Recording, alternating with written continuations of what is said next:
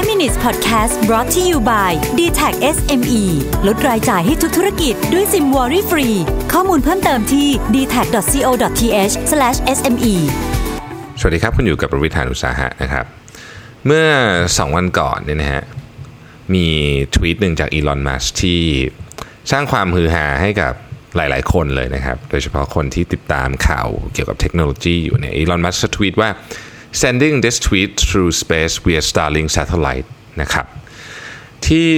ฮากว่านั้นก็คือว่าผ่านไปอีกแป๊บหนึ่งเนี่ยเขาก็พิมพ์ว่า wow it work คือแบบเฮ้ยทวีตได้จริงนะฮะ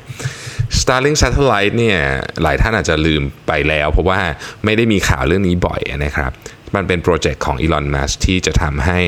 โลกนี้เนี่ยสามารถเข้าถึงอินเทอร์เน็ตได้แบบทั่วโลกเลยจริงๆผมไม่ไม่คือถ้ามันใช้ระบบเป็น ดาวเทียมเนี่ยมันก็ไม่ต้องติดเรื่องของสัญญาณนะฮะสายสัญญาณหรือว่าสเตชันต่างๆ พวกนี้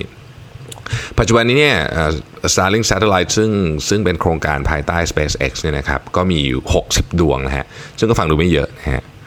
ขอเล่าประวัติดาวเทียมนิดหนึ่งนะฮะดาวเทียมเนี่ยถูกปล่อยขึ้นสู่ชั้นบรรยากาศครั้งแรกเนี่ยปี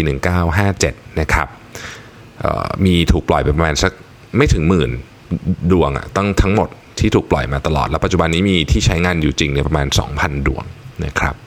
ประเด็นก็คือว่า Starlink เนี่ยเป็นดาวเทียมที่เล็กลงมานะฮะแล้วก็อาจจะเตี้ยลงมาด้วยนะประเด็นที่ประเด็นที่สำคัญอันนี้ก็คือว่าดาวเทียม Starlink เนี่ยนะครับปัจจุบันนี้ได้รับอนุญาตนะฮะได้รับ approve เนี่ยที่จะลอนช์เนี่ยหมื่นสองพันดวงแล้วนะครับแล้วก็ SpaceX เนี่ยขอใบอนุญาตเพิ่มอีก 30,000 ดวงนะฮะ พูดง่ายก็คือว่าเทียบไม่ได้เลยกับสเกลของของสิ่งที่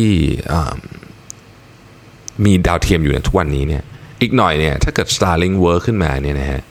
มันจะเปลี่ยนวิธีคิดเรื่องของการใช้สัญญาณ Data ทั้งหมดเลย คู่แข่งของโอเปอเรเตอร์มือถือทั่วโลกปัจจุบันเนี่ยอาจจะไม่ใช่คู่แข่งกันเองแล้วก็ได้นะครับ แต่จะเป็น Starlink แบบนี้นะฮะ จะบอกว่าไม่ใช่แค่เฉพาะ Elon Musk เท่านั้นที่ทำนะครับ Amazon ก็มีโปรเจกต์แบบนี้ของตัวเองเหมือนกันนะครับ ก็คล้ายๆกัน concept นะฮะดังนั้นเนี่ยต้องบอกว่า เรากำลังก้าวเข้าสู่อีกยุคหนึ่งของอการสื่อสารก็ว่าได้นะเพราะว่าตอนนี้เราเริ่มเห็นแล้วว่า แม้แต่โอเปอเรเตอร์ที่อยู่มาดั้งเดิมมานานเนี่ยนะครับ ก็เริ่มมีความเสี่ยงนะที่แบบ เฮ้ยอยู่ดีๆเนี่ยดาวเทียมของอีลอนมัสก์เนี่ยจะมาให้ service แล้วก็ใช้ที่ไหนก็ได้ไปอยู่ในนึกสภาพนะครับ ไปอยู่ในทะเลอย่างเงี้ยนะครับ ก็ใช้ได้นะฮะมันเคยมีมือถือที่เป็นดาวเทียมแบบนี้ในอดีตนะครับ แต่ว่าตอนนั้นก็ไม่ประสบความสำเร็จ เพราะว่าค่าโทรแพงมาก แต่ถ้าเกิดค่าโทรของของดาวเทียมของอีลอนมัสก์เนี่ยไม่ใช่ค่าโทรค่าใช้ Data นะฮะ